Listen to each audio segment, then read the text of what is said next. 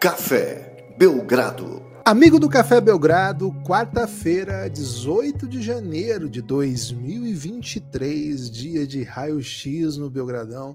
Raio-x Cleveland Cavaliers. Eu, Guilherme Tadeu, e ele, Lucas Nepomuceno.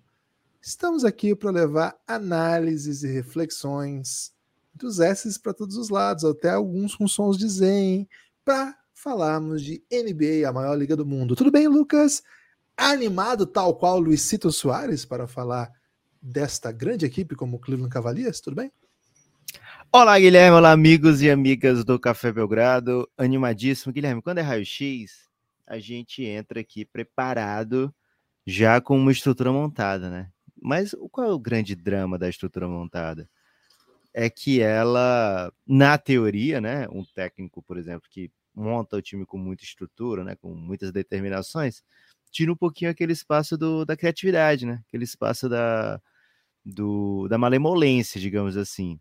E qual é o drama do Café Belgrado? Né? O Café Belgrado é 95% malemolência. Então, quando você começou o episódio falando aí dos S's, né? Dos montão de S, S com som de Z, trouxe Luizito Soares. Olha essa palavra, né? essas palavras, Luizito Soares, tem um monte de S, várias camadas de S, inclusive Z com som de S também. E imediatamente eu fiquei pensando, porra, precisamos entregar aqui um ranking dos melhores S's da língua portuguesa. Vamos fazer isso. Na volta a gente faz, tá, Lucas? Vamos fazer logo, cara, senão eu vou passar o episódio inteiro com isso na cabeça. Dois, vai lá, dois, os dois melhores S's. Porra, tem que ser pelo menos um top 4, né? Então vai lá. Né? Pra mim. Pior S, pior S. Pior S é o SS. Pra mim é o SS. Não, esse é, SS é sempre o pior, que é o nome da polícia nazista, né? Então é sempre o pior o SS. Ok, SS pior, segundo pior cedilha, né? Porque ele pra mim é, é um charlatão. É pra é mim é um charlatão. É, o SS é covarde, né? Só anda em bando. É. O, o cedilha é falso, né? Falciane. S com som de Z é um S que não aceitou bem quem ele é, né? Mas tudo bem, Mas... não? E não aceitar bem como é? É, tudo bem, mas assim, é, tudo bem. E o Z com som de S é, é o caminho inverso, né? Cara, o Z, esse é outro charlatão, né? É outro charlatão? Eu acho. Boa. E para mim o S seco, né? O S que tá entre consoantes e vogais, aquele S que sabe dialogar, né? Para mim é o melhor S. Mas Guilherme, tirando isso agora, agora clareou Cara, teve bem, uma, uma grande figura brasileira que falou assim que não é hora para diálogo. Não é hora para diálogo. Muito diálogo. Guilherme, tirando isso da frente, né? Agora dá aquela clareada, né? Hora de falar do raio-x. Aliás, tem pouca conversa em sala de raio-x, viu? Já fiz alguns raio-x's. Normalmente os, os, é radiologistas, os radiologistas não são muito para papo, viu? Então, se você está procurando um lugar para conversar, não machuque sua perna ou pé, né? Ou braço. Guilherme, indo hum. agora direto ao ponto, né? Que acho que é o que finalmente ninguém estava esperando, aquela notícia que ninguém queria dar, né? Vamos direto ao ponto. Cleveland Cavaliers traz como seu comandante em quadra, ou fora de quadra, né? Aquele, aquele cara que, que coordena as ações do time, JB Bickerstaff. Sabe o que significa o JB, Guilherme? Dá um palpite aí de JB. Cara, pode ser João Bonifácio? Infelizmente não. John Blair Bickerstaff é o técnico do Cleveland Cavaliers, ele que é técnico desde 2019 da franquia, temporada 19 e 20. Uma coisa que pouca gente sabe, viu, Gibas? É um Nepo Baby. Sabia que ele é um Nepo Baby? Não sabia, não. Como é que funciona ele... isso de Nepo Baby? Nepo Baby é um termo aí que tem ficado muito famoso na internet. Não tem a ver com a família Nepomuceno, né? Infelizmente. Mas é um termo que o New York Times cunhou aí para filhos do nepotismo, digamos assim, né? Então, o pai do, do, do JB Bickerstaff é, é o Bernie Bickerstaff. Ele foi contratado para ser o técnico IGM do Charlotte Bobcats. Quando foi criado lá um time de expansão, ele foi o primeiro técnico, o primeiro GM. Então, muita coisa errada deu lá. Dá para botar muita coisa na conta dele. E uma das primeiras providências, né? E acho que essa aí já devia ser um motivo para, porra, será que vai dar certo isso aqui? O cara acabou de ser contratado para GM técnico. Primeira coisa que ele faz, Guilherme. Vou trazer o, o Cuquinha. O Cuquinha é o filho do Cuquinha. É, é irmão. Cuquinha é irmão. É irmão? Então, qual é, é o, te... o Titinho, é o Titinho, né? É, o, o Matheus né? Bach. O Dorivalzinho também tem um, né? Tem o Dorival, acho que tem. Parece que o Ancelotti é. tem, né? E aí todo mundo fala, pô, mas o Ancelotti também usa o filho. Beleza. é, assim, é, por isso que tem um Chico Buarque só que é filho de um grande escritor. Né? Por exemplo, né? É... você sabe aí os, filhos dos outros grandes sociólogos brasileiros que tenham se tornado os maiores compositores de sua língua, né? De todos os tempos. É por isso que tem um só, né? A família Veríssimo mandou bem, né? Mandou Érico bem. e Luiz Fernando mandaram bem. Mas então, o, o JB Bickerstaff, então, com 25 anos, recém-formado ali, um atleta de de pouco talento, digamos assim. Jogou college, né? Chegou a, a figurar no roster de Oregon, depois mudou para outra Universidade de Minnesota para poder ter tempo de jogo. Conseguiu um saudável dígito duplo ali de 10 pontos por jogo, viu, Guilherme? Mas não teve futuro como jogador. Quem, quem não sabe ensina, né, Guilherme? Quem não sabe ensina. Então ele foi lá é, se tornar um é assistente técnico. Essa expressão, né? Quem sabe faz, quem não sabe ensina. Esse é um meme aí que eu aprendi muito cedo, antes dos memes existirem, né? É, então, o JB Bickerstaff foi contratado para ser assistente técnico do Bobcats e tá na NBA há bastante tempo, rodou, né? Já foi, já fez outros trabalhos sem o pai dele, viu, Guilherme? Então é bom que se diga. É, Houston Rockets chegou a ser coach interino lá, bem, no, bem novo ainda, e não fez tão feio, né? É, depois pegou um bico também como com o Memphis, né? Primeiro como interino, depois como técnico, passou uma temporada lá inteira. É, quase duas temporadas inteiras, dá para dizer, né? É, e chega no Cleveland. Agora qual é o drama, né? Quando ele chegou no Cleveland, Guilherme, um ano antes, o pai dele, Bernie Bickerstaff, tinha se tornado o quê? Advisor, né? O conselheiro, um dos conselheiros chefes do Cavs. E qual o conselho que ele deu, né? Contrata meu filho então, em 2019, ele chega para ser primeiro assistente do, do Cavs e no ano seguinte se torna, então, o técnico, né? Ele pega um período ali é, como, como interino no fim da temporada. E aí, para a temporada seguinte, será que o Cavs vai contratar alguém? Pá, pá, pá, ficou JB Bickerstaff. É um Nepo Baby. Dá para dizer que deu certo, Guilherme? A gente ontem, não ontem, perdão, fez episódio colocando ele aqui como um dos candidatos a técnico do ano, né?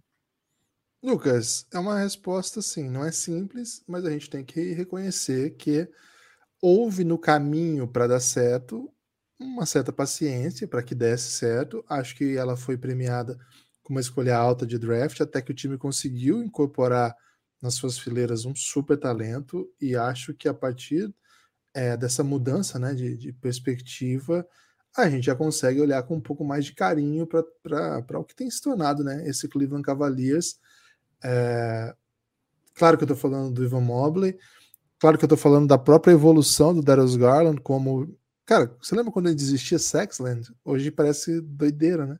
Parece é. assim, tempo remoto, que era, não estava muito claro quem era o melhor armador dos jovens, e existia uma dupla, e que eles se complementavam, e que eles eram mais ou menos no mesmo nível. Hoje quem fala isso é doido, né?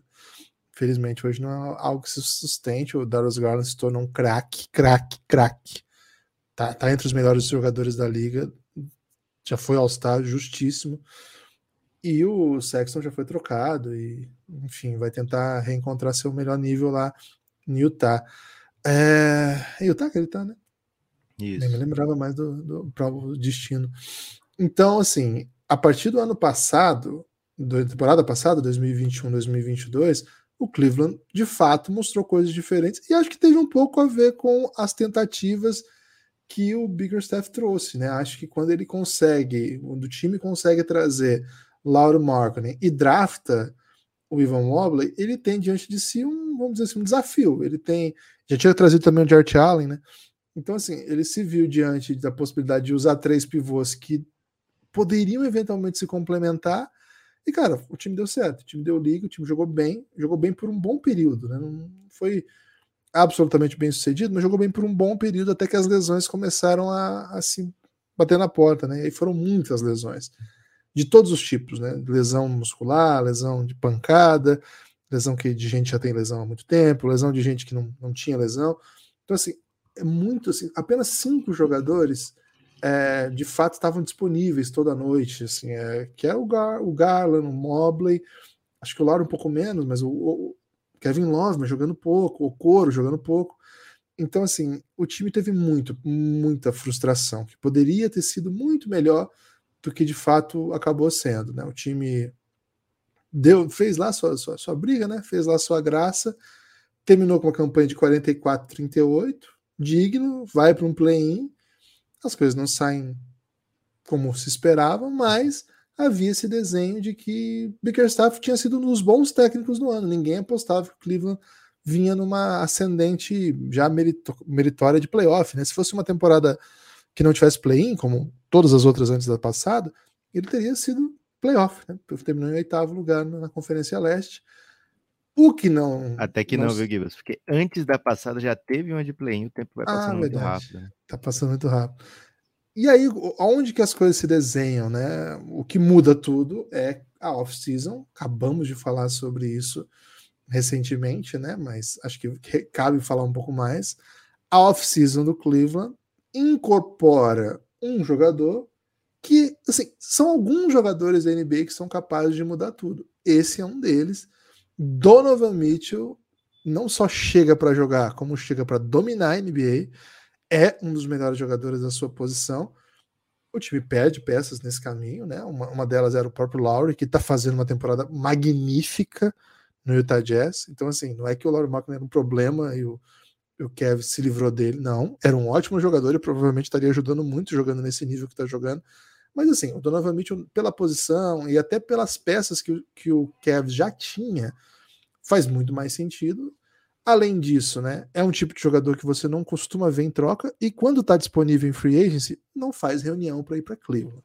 Então, o Cleveland conseguiu trazer Donovan Mitchell, manteve a estrutura do time com Darius Garland, com Evan Mobley, com Jarrett Allen, com Carlos Levesque, também chegou na temporada passada, com os, os bons, o Kevin Love, que é um experiente veterano que está dando essa sustentação, vindo do banco, ajudando muitas noites. Rick Rubio continua lá agora, começou a jogar, mas é um cara que fazia parte daquele time que estava dando certo no ano passado.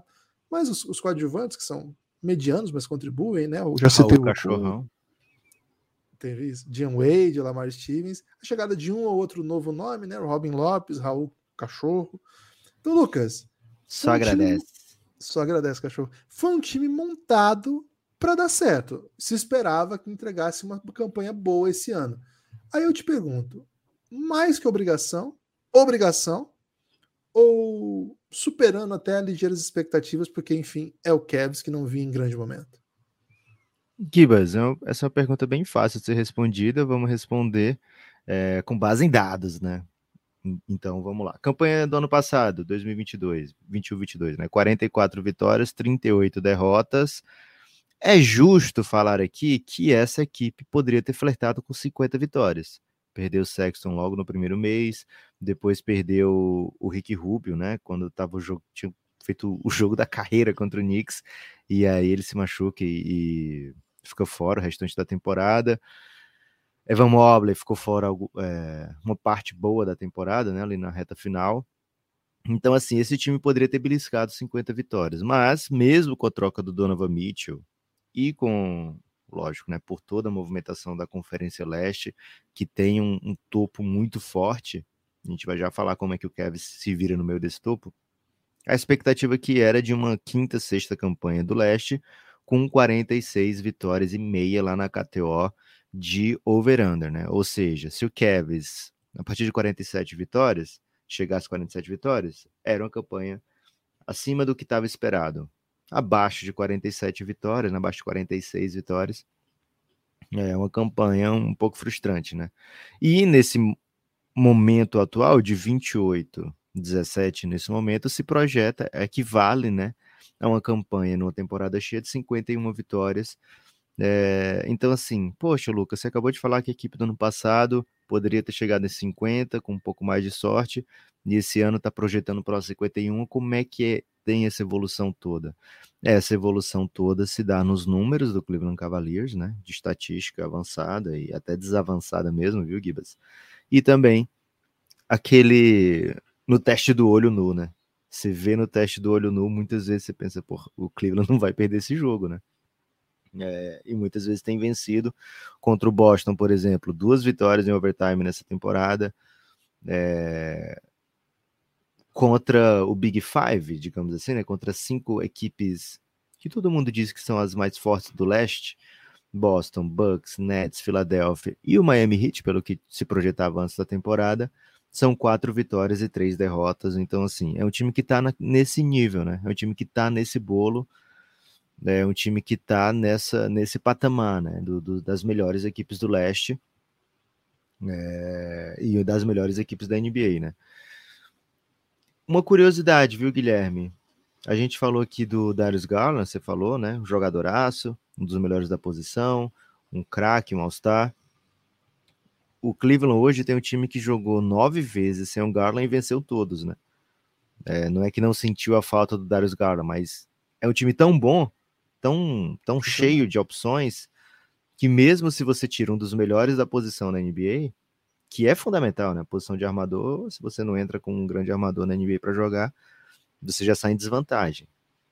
É, o time prescindiu, né? De Darius Garland venceu nove jogos então, cara, é impressionante esse tipo de coisa. O Donovan Mitchell estar lá é o motivo para que isso aconteça, né? Você jogar nove vezes sem aquele cara que era seu melhor jogador na temporada passada e vencer. É porque Donovan Mitchell é esse tipo de jogador, né? É, e o que é esse tipo de jogador? É, esse, é, o cara que, numa reta final de jogo, consegue pontos, né? É um cara que consegue para a linha do lance livre. O Cleveland evolui nesse aspecto, né? Da temporada pra, passada para esse, bate 10% a mais de lance livre, né? Isso é coisa pra caramba, né? Isso decide jogos, viu, Guilherme? Porque lance livre ganha jogo, a gente aprendeu isso desde cedo. Mas é, na NBA, você, na reta final de jogos, tem aquele cara que, velho, vai para dentro que ou você vai conseguir a bandeja ou vai conseguir a falta ou vai conseguir a separação para o seu step back, que é mortal também, né? Então, o Donovan Mitchell é um cara que fez 71 pontos nessa temporada. Então, é uma aquisição espetacular do, do Cleveland Cavaliers e tá trazendo resultados espetaculares, viu, Guilherme? É, então, assim, lá na KTO, que é o melhor lugar para você fazer apostas do mundo inteiro. KTO.com tava bem macetável, né? Tava macetante, 46 vitórias e meia. Foi uma daquelas que a gente falou aqui no podcast de preview, que, cara, isso aqui é para amassar, né? Essa odd aqui é para amassar e acho que vai ser bem amassável mesmo, né? 46 e meia se o Donovan Mitchell fizer uma temporada de 70 jogos, já o Cleveland Cavaliers tem time para para suprir essas ausências, né, quando, quando forem necessárias. É, e a rotação de bigs é super diferente, né? É super diferente. E se reflete também, Guilherme, nos números. Posso trazer números aqui interessantes? Números interessantes, Lucas, por favor. Boa. Quando você joga com dois bigs o tempo todo, a tendência é que você não seja tão rápido quanto a equipe que joga sem big nenhum, né? E os números gritam isso. O Cleveland Cavaliers hoje tem o time mais lento da NBA.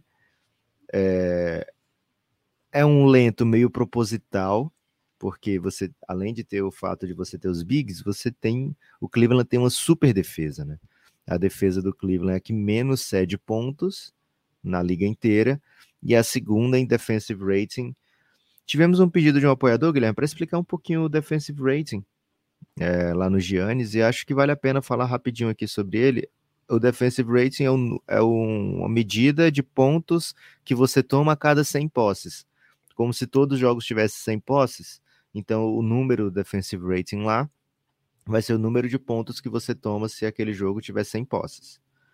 É, então, o que, que ele faz? Lucas, só, só, assim, por que, que tem que criar isso? Porque é um, Para ajustar maneira... o pace, isso. né? Eu ia exatamente falar isso. Para ajustar o pace. Então, o, o Cleveland é a melhor defesa em pontos cedidos, é o que menos toma pontos mas o defensive rating dele não é o melhor porque é um time que já joga muito lento, né? Então, quando você ajusta a velocidade desse jogo, você vê a força da defesa.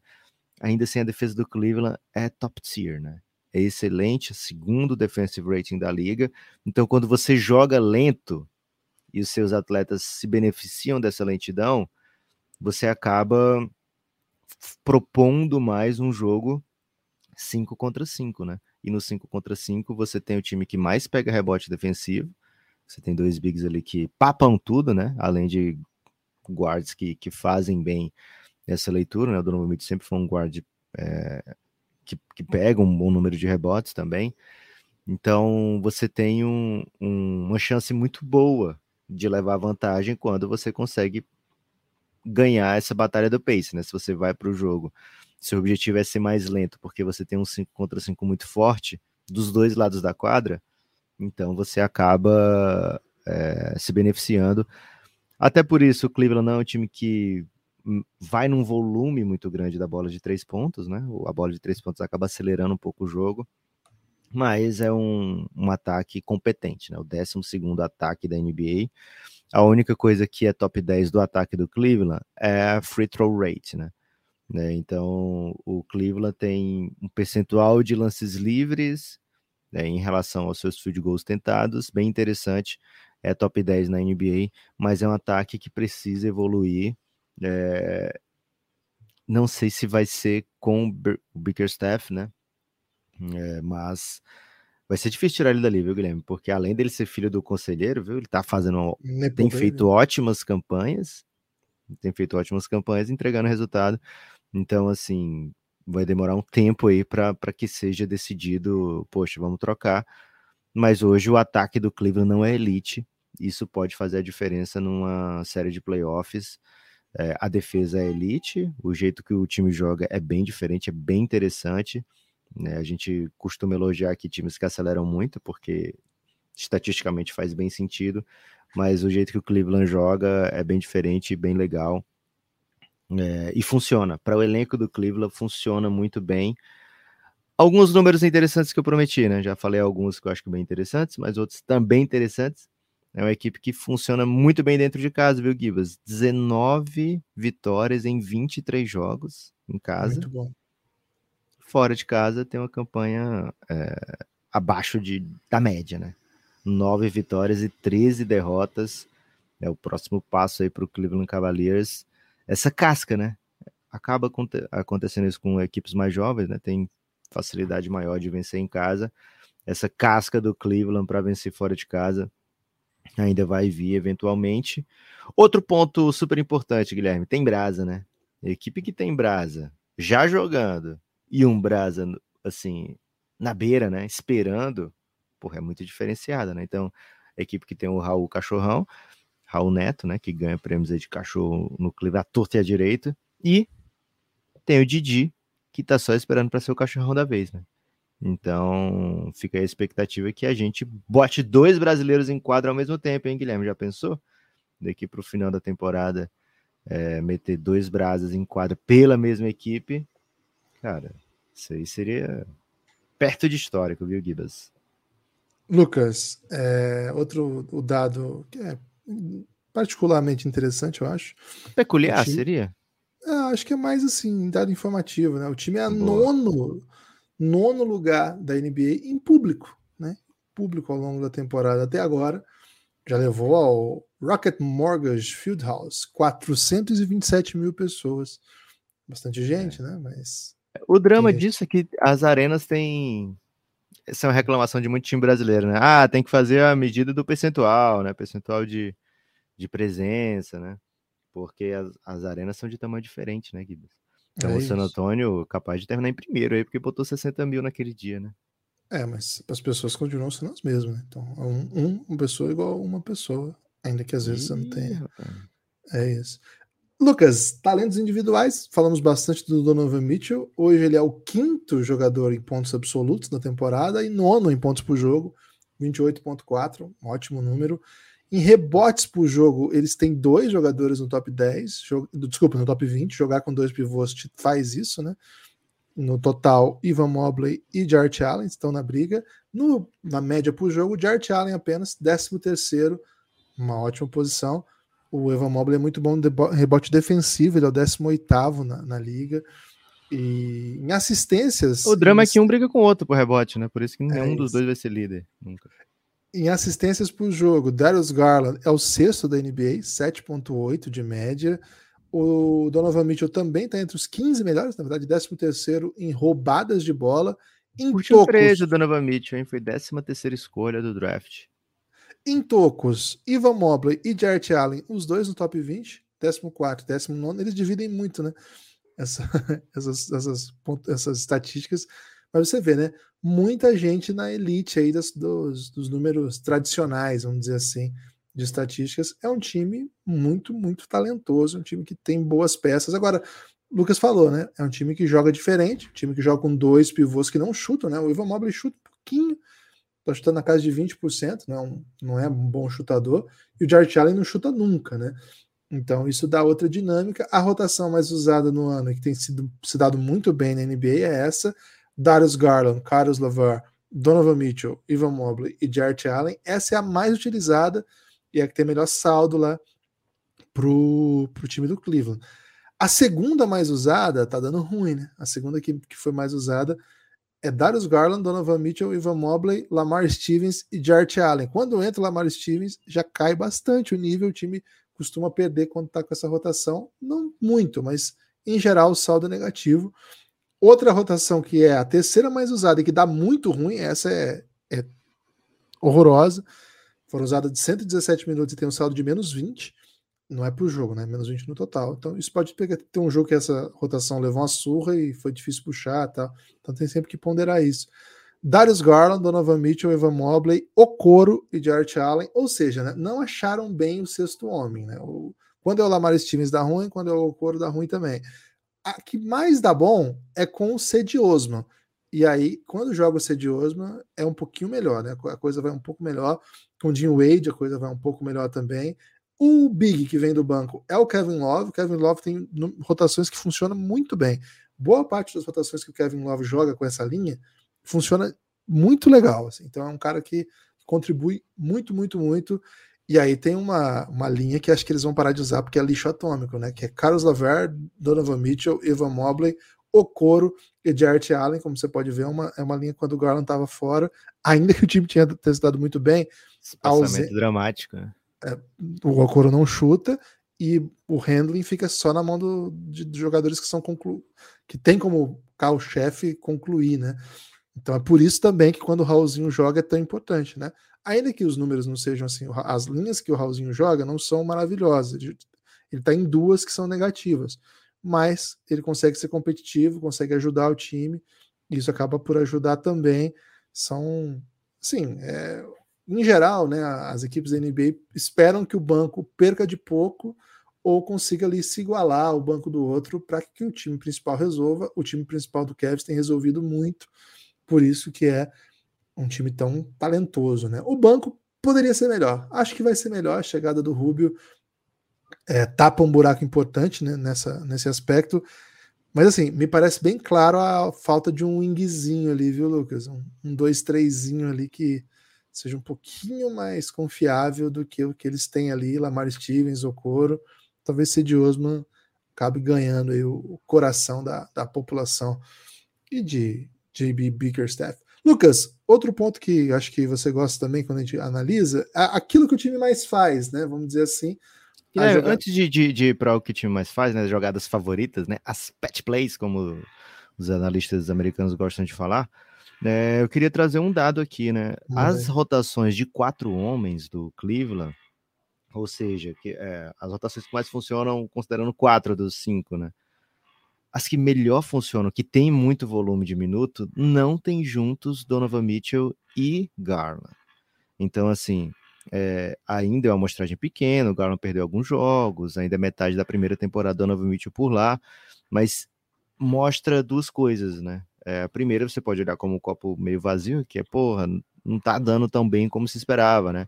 Tá dando mais é, ruído, digamos assim, Donovan Mitchell e Garland do que Mobley e Jarrett Allen, né? Que me parece menos intuitivo em 2023, né? 2022, 2023.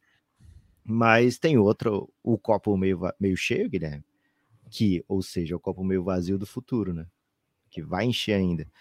É, que ainda tem espaço para melhora, né? Donovan Mitchell e Dallas Garland não está junto, não est...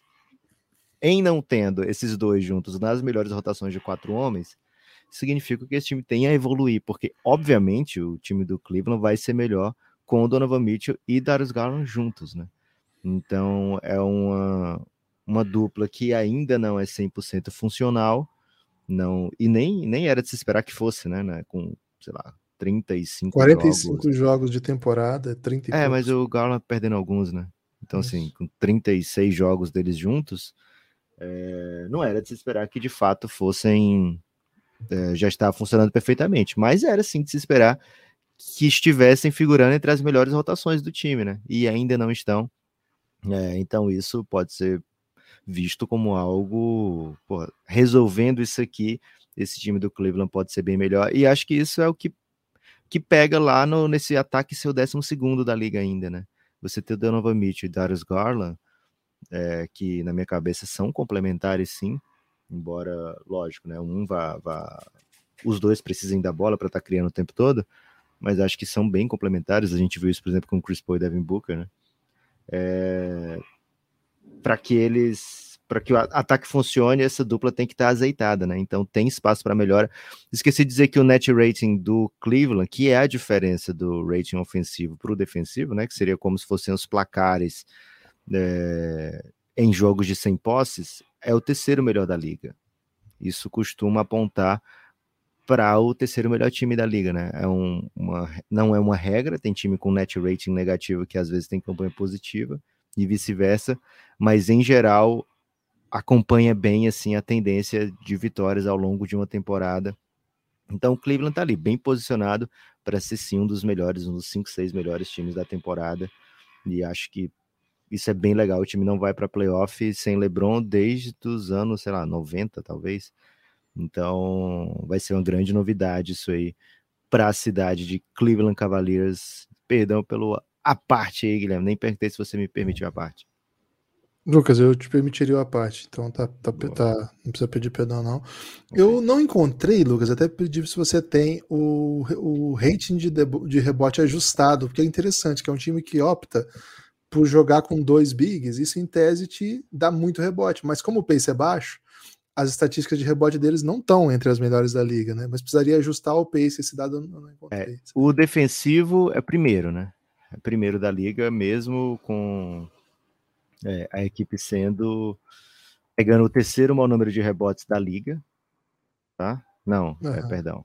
Eles pegam o 19 total de é, rebotes eles são bem da liga. no absoluto, Isso. Né? Mas em, em percentual primeiro, ofensivo é um time que acho que por fazer essa transição com os bigs opta por não brigar tanto pelo rebote ofensivo. É, isso que é o 15 ajustado na liga. É, é bem o abaixo. rate, isso. O, o defensivo eles pegam tudo, né? Passou por lá, eles pegam. Muito bom. É uma dúvida que eu tinha. É...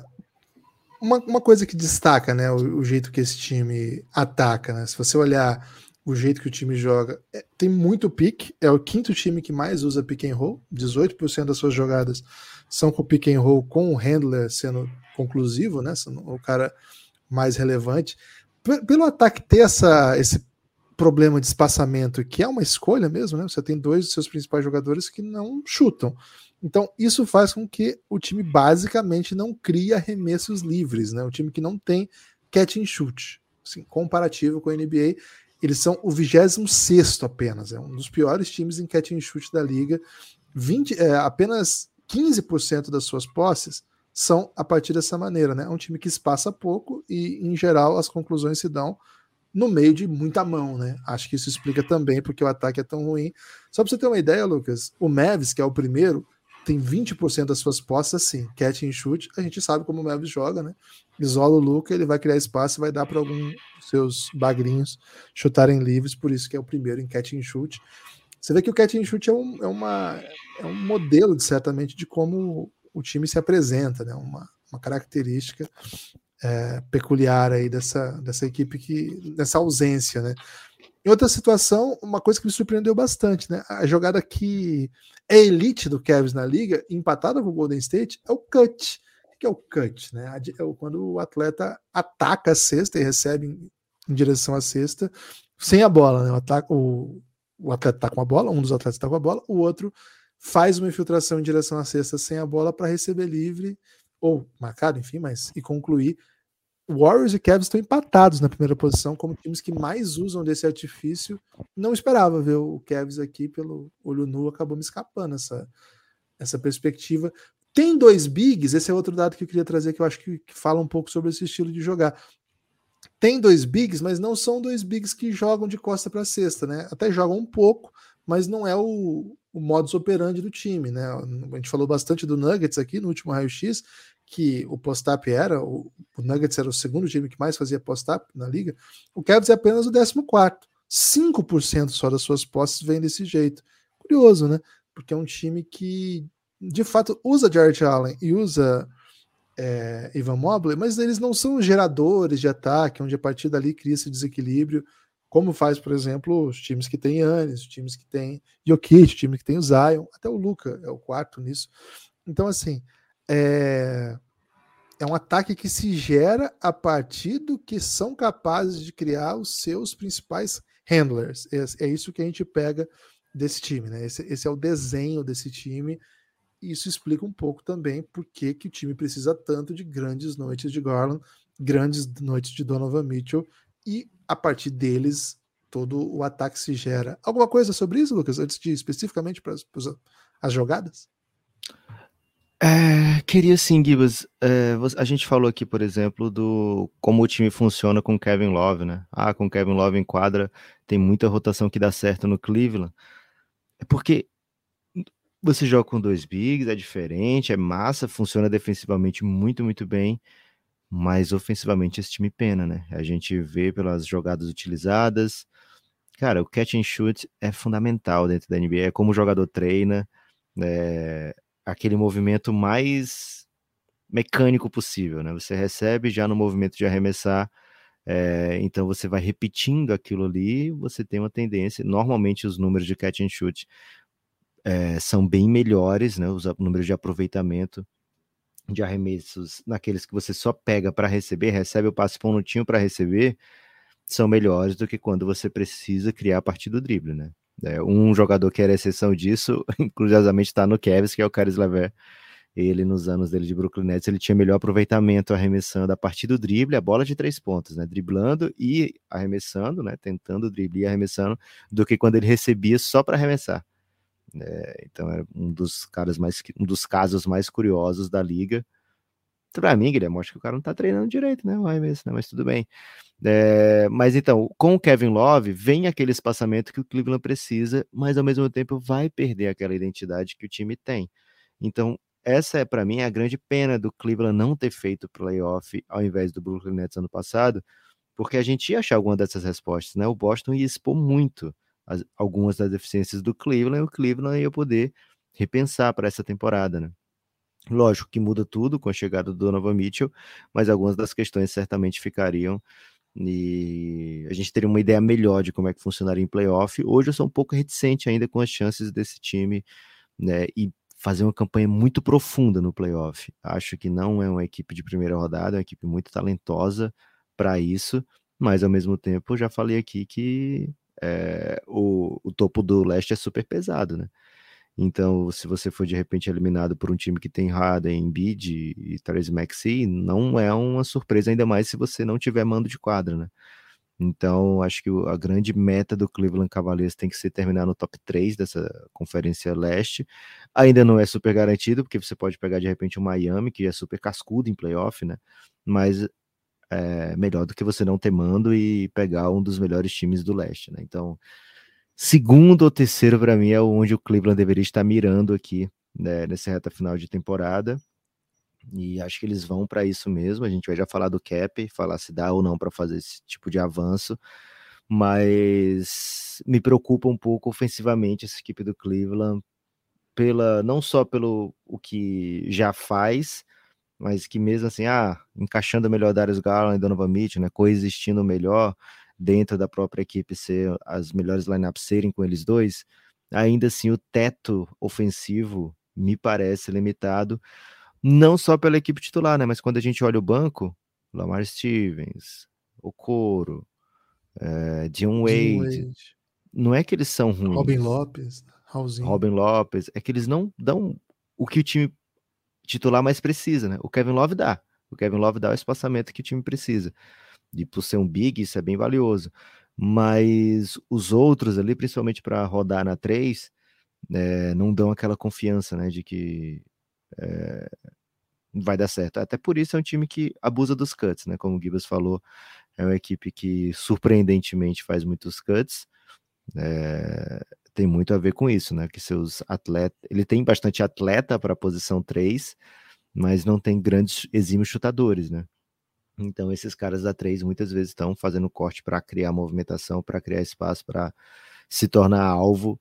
E aí, ótimos passadores como o, o que o Cleveland tem na armação fazem esse trabalho, né? De encontrar. É, então, eu acho assim: é perigoso o que o Cleveland tem.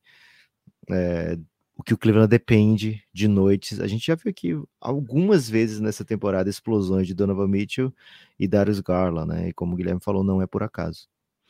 É isso, embora o time use bastante catch and shoot, né?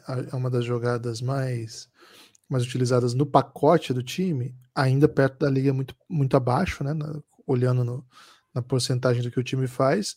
De maneira geral, de maneira geral, o que a equipe mais faz, Lucas, é pick and roll com Donovan Mitchell. Começa assim. Pelo e menos tá errado, Givas. Não, não tá errado. E a segunda Boa. que mais faz tá muito certo também. Darius Garland com a bola no pique. Essas são as, as jogadas, são por, por essas jogadas que o time vive. A terceira, Jarrett Allen fazendo cut. É ele o homem que faz os cuts. Os pivôs fazem os cuts, curioso, né? Tanto o Jarrett Allen como, o Ivan Mobley são dois dos jogadores que usam e abusam né, dessa, dessa característica. Não são alas, como a gente costuma ver em outras equipes, né? Alas que são agressivos, que estão. Não, são os pivôs mesmo que, que se mov, movimentam ali a partir dessa, desse desequilíbrio que é possível causar pelo pique jogado pelo Mitchell e pelo Garland. O, a terceira jogada é o cut do George Allen. A quarta jogada mais usada na temporada, isolation do Donovan Mitchell. Né? Aí não, é, não traz nem bloqueio, joga ele num contra um depois, Carlos Levert tem um pouquinho, né? Um pouquinho de carinho aí. Quarta jogada mais usada é ele jogando pique. E aí vem o Cedi Osman no catch and shoot. Ele é o cara que faz o catch and shoot no time. 122 vezes na temporada foram, foram jogadas para ele até agora. É ele que tem isso, mais ninguém, pelo menos nas principais jogadas. Além disso, a gente tem muita jogada de transição para o Donovan Mitchell. Ele é o principal, é o capaz de criar na transição, é o que mais cria. E aí tem Isolation do Darius Garland, essa acontece muitas vezes mesmo, sim, e, e acho que não acontece mais, porque eu tô falando em números absolutos, né? É uma das jogadas que o time mais usa, ele jogou pouco, então a tendência é que isso vá se tornando a, a jogada mais, mais usada lá em cima, né? Então as, as, jogadas principais, Lucas, na prática são Mitchell no pick, Darius Garland jogando pick, na sequência, Garland jogando isolation, Mitchell jogando isolation. Esses são o carro-chefe. E na sequência, cut do George Allen, cut do Mobley. E aí, eventualmente, você vai ter alguma outra coisa. Cara, é um time que faz o que tem que fazer quando você tem jogadores como esse. Tá dando certo, o time tá vencendo. Mas ao mesmo tempo, sim, ele escancara algumas fragilidades, né? Sobretudo, acho que um pouco de previsibilidade. Não digo que o talento dos caras é imprevisível, mas você sabe mais ou menos o que te espera quando você vai enfrentar uns caras como esse. Né? Você vai ter que defender bem no um contra um. Você vai ter que defender, se você tiver que trocar, quando eles chamarem pique, o seu jogador não pode tomar cote, porque os dois vão lá dentro, são ótimos jogadores.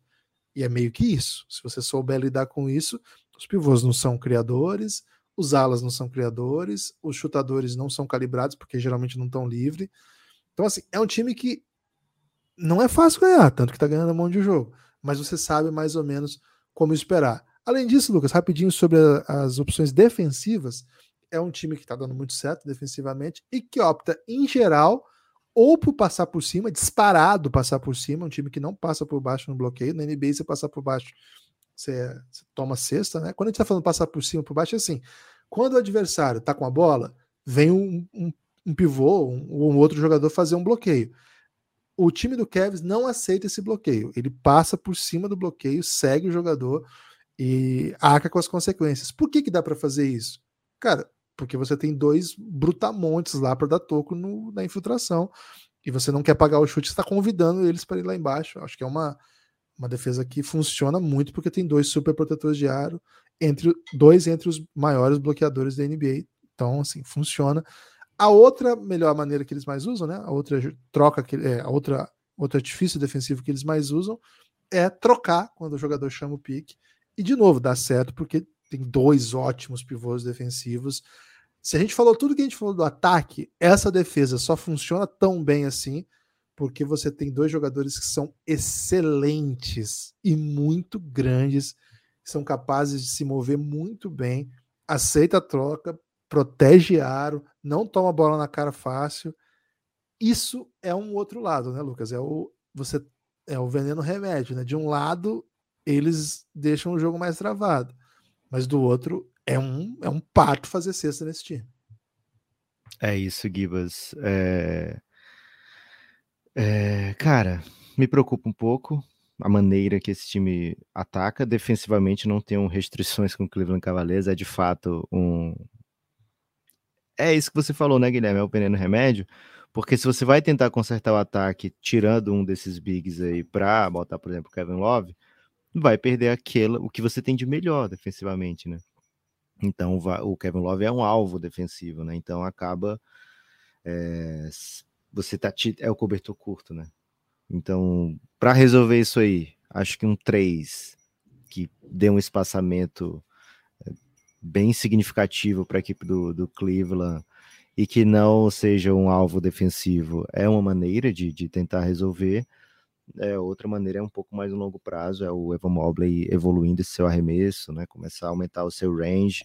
Quem sabe até o Jarrett Allen também, né? Que para pelo menos ser se não for ótimo, pelo menos ser decente, né? Meter um, um Nurkic ali, né? O Nurkic, ele, se ele tiver muito livre, ele vai arremessar, né? O Valanciunas também, né? E são jogadores que não tinham essa bola há um tempo atrás, né? Mas o Jared Allen me parece, assim, um, um, sonho meio dura, né? irreal, né? viu, Guilherme? meio mão de pau, assim. tem isso. É... De espaçamento, Guilherme, tem um dado interessante também, que é a distância, né?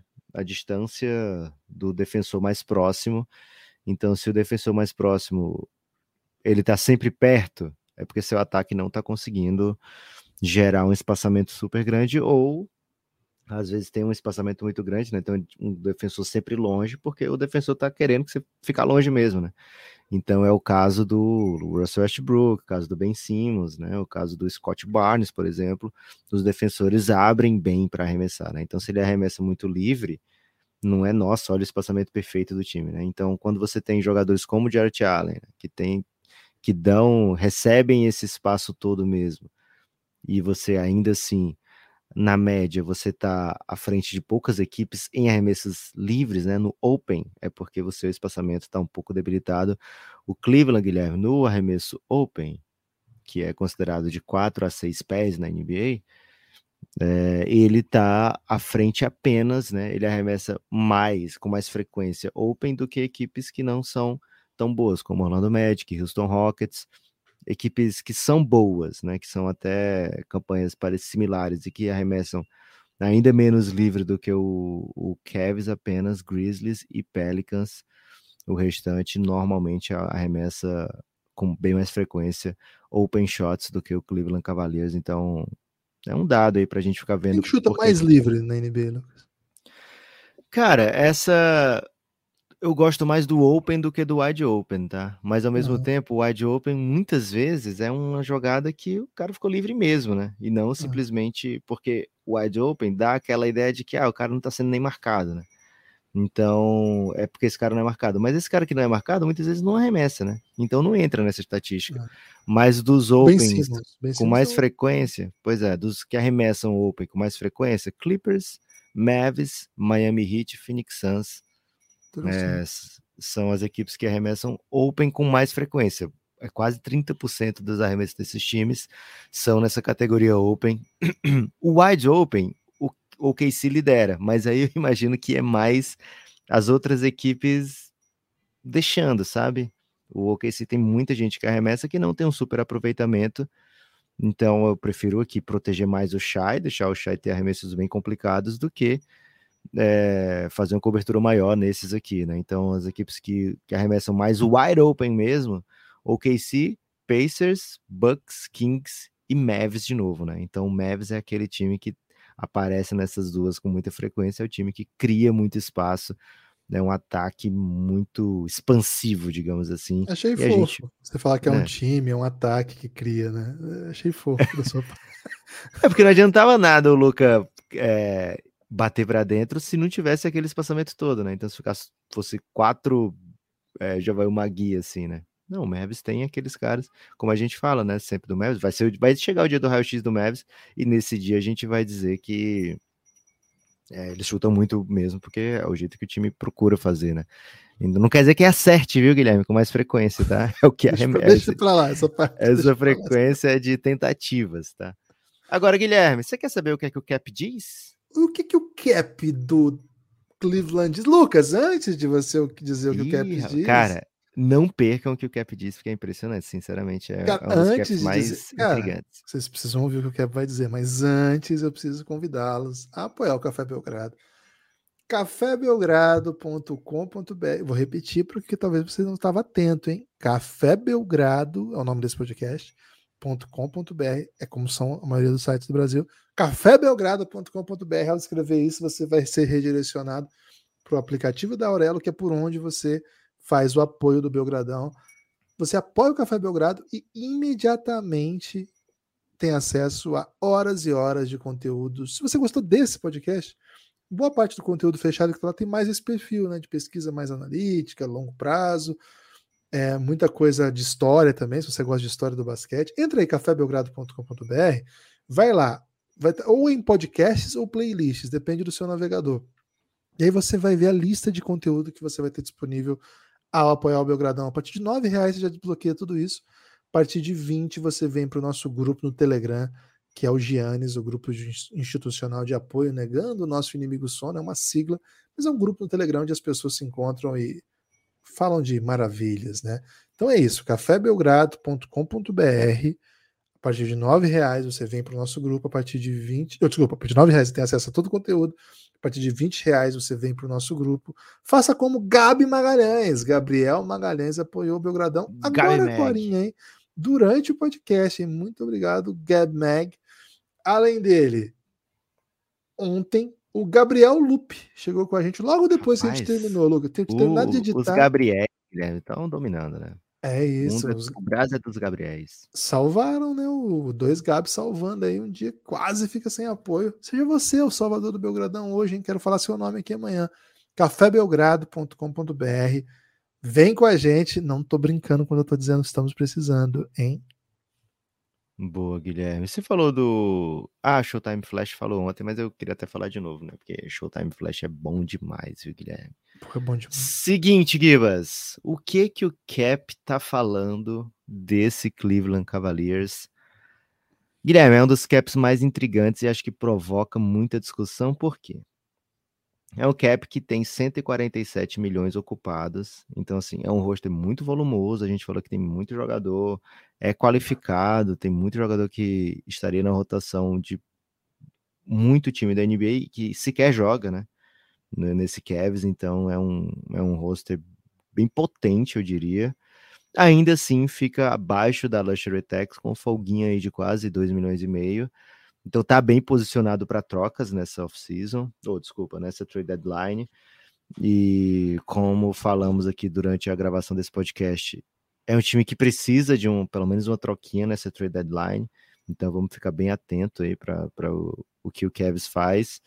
É uma equipe que certamente sabe que sabe que precisa e ao mesmo tempo, Guilherme, hum. sabe que é uma chance, né? Janelas não ficam abertas muito tempo na NBA, né? Então ah, é o time que está cedo na, na, na, timeline, né? Não, não, não, talvez não seja o ano. Não existe isso na NBA.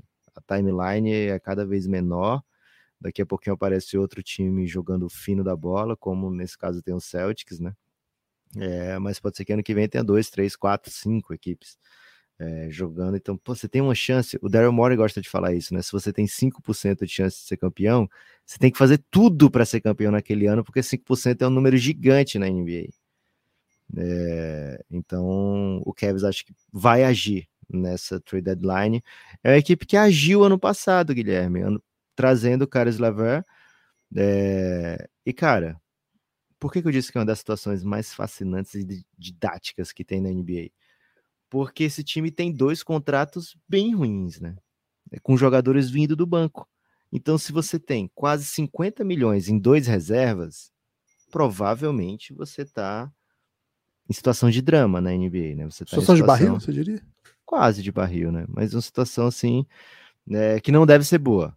Se você okay. tem 50 milhões vindo do banco em apenas dois jogadores, esses caras não são titulares no seu time, alguma coisa deu errado, né? É, pro Kevs funciona, por quê? Porque ele tem esses dois caras em Kevin Love, que tem 4 milhões de quase 30 milhões de contrato, e o Caris Levesque, que é quase 20. É... Mas ao mesmo tempo eles têm ainda em contrato de rookie Evan Mobley e Darius Garland, né, que são basicamente All-Stars, né, são elite dentro da NBA na sua posição, estão em contrato de rookie. E o outro cara que já foi All-Star desse time, fora o Donovan Mitchell, né, o Donovan Mitchell tem um contrato máximo de NBA padrão de estrela que é, né? Mas o outro cara que já foi All-Star, ele não tem contrato de All-Star, né? Porque quando a NBA está num lugar hoje que 20 milhões para um pivô todos os times da NBA dão uma pausa, né? Todos os times da NBA ficam reticentes para dar um contrato alto para pivô. A gente já falou aqui, né? Você pega os campeões, a lista de, de campeões, dificilmente você vê um pivô recebendo um salário acima da média da NBA. É, o Robert Williams do, do Celtics, por exemplo, assinou por 12 milhões agora, né? Cara, alguns anos atrás, Jarrett Allen, Robert Williams seriam contratos máximos dentro da NBA por conta de serem dos melhores pivôs, defensivamente são dos melhores também, né? Talvez sejam top 3, eles dois. Né? Então, assim, é uma barganha o contrato do Jared Allen a 20 milhões por ano, ainda assim é acima da média para a posição. Mas, cara, é metade do salário do Rudy Gobert, por exemplo, né? É, então, os contratos do Kevin Love e do Caris Laver caem agora, acabam agora na próxima off-season. É, então, assim, se conseguir manter esses caras pelo mid-level, alguma coisa pertinho dali, seriam excelentes adições. São ótimos jogadores para o Kevs vindo do banco. Mas se o time perder esses dois caras, tudo bem também, não é o fim do mundo. Não vão manter esses caras pelos valores atuais. A extensão do Garland já começa a contar na próxima, né? E daqui a uns anos vai ser a do Evan Mobley. Então, esses salários vão acabar sendo é, divididos entre quem de fato é, faz por onde, né? Dentro do Cavs. Faz a maior diferença. Agora, você vê um caso desse como o do Cleveland Cavaliers, e você, sei lá, é um, um GM novo entrando na NBA, você fica muito tentado a ir por esse caminho, né? Porque os grandes movimentos do Cleveland foram escolhas altas de draft, né? Darius Garland e Ivan Mobley, Ivan Mobley depois de anos bem ruins, né? Anos péssimos, equivalentes a escolhas altas, altíssimas.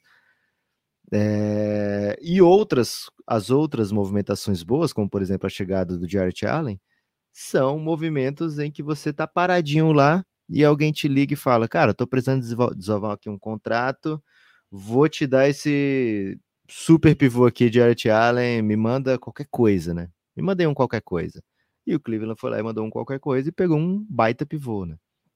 É, então, você tá nessa situação de você ter cap, porque você não gastou com ninguém, sai barato para o seu dono, e você vai ter escolhas altas, então, cara, é bem atraente. E mesmo você fazendo escolhas merda, como foi dar esse contrato, dessa extensão para o Kevin Love, depois que o LeBron saiu por quatro anos, 120 milhões, a gente já tinha Café Belgrado na época, já achou, já achou um absurdo que o Kevin fez isso na época, né? Então não é uma leitura de agora. É, foi uma decisão peba dentro da NBA depois você pega um cara Slaver ano passado, dando uma escolha de primeira rodada, cara, o Boston pegou o Malcolm Brogdon por uma escolha de primeira rodada, né? É, então o Cavs ainda vai pagar essa escolha de primeira rodada, mas você pegou um jogador que. Não é aquele cara que você vai botar para fechar jogo, né? É, ainda mais você tendo o Donovan Mitchell agora. Então você consegue ter mesmo no meio de decisões duvidosas, como for... E essas duas foram duvidosas para vencer, né? As outras foram para perder mesmo. E você foi reforçando o seu time dessa maneira. Então é uma maneira de reconstruir o time muito tentadora. Então, quando você vê casos como o Denver Nuggets, por exemplo, é uma exceção, mas deu certo também porque o time conseguiu uma macetada histórica no draft, talvez a melhor escolha de todos os tempos da NBA. Provavelmente melhor, possivelmente assim, com possivelmente maiúsculo, né? Possivelmente a melhor escolha de segunda rodada da NBA e talvez uma das melhores esco escolhas de todos os tempos, Jokic na 41, né? Então, é um caminho de atalho, aparentemente, mas o Cleveland sofreu, penou muito para chegar nisso, né? Errou muito também, né? Não foi só esses dois anos que pegou Garland e Mobley que teve escolha alta. Então, assim, é tentador, quando dá certo, fica bem exposto, né? E esse Cleveland deu certo. O Cap diz o seguinte, Guilherme: esse Cleveland aqui tem uns oito anos, pelo menos, de, de contenção. A não ser que a galera comece a pedir troca, dê uma coisa muito errada esse time aqui vai ser o time onde jogadores querem estar por um tempo bem longo, viu, Gibas? É isso. A troca do, do Jarrett Allen foi uma troca quádrupla, em que no pacote, assim, o Kevs deu uma first, que virou uma Marjão Bouchan, e... Uma first que não era do Kevs, né? Era uma first do Bucks, se não me engano. Isso. É, não, acho que era do Houston, não, não sei. Mas é era é uma first, first muito merda. É, que virou uma João Bouchan e uma second. Isso. Foi isso. É o que custou um dos melhores jogadores do time hoje. É, e um dos melhores da liga, né? Quando você vê os salários de pivô, Guilherme, ele recebem mais do que ele, tá? Listados como center na NBA. Rudy Gobert, 41, Anthony Davis, 38, DeAndre Ayton, 33. Cara, DeAndre Ayton é melhor no, do que o George Allen quê, né? Interrogação. Carl Anthony chutezinho, Towns. Chutezinho média distância. o chutezinho que todo mundo quer, né? É, isso. é aquela notícia que ninguém queria dar. Carl Anthony Towns, 31.6, é máximo, né? Isso aqui tem a ver com os anos de liga.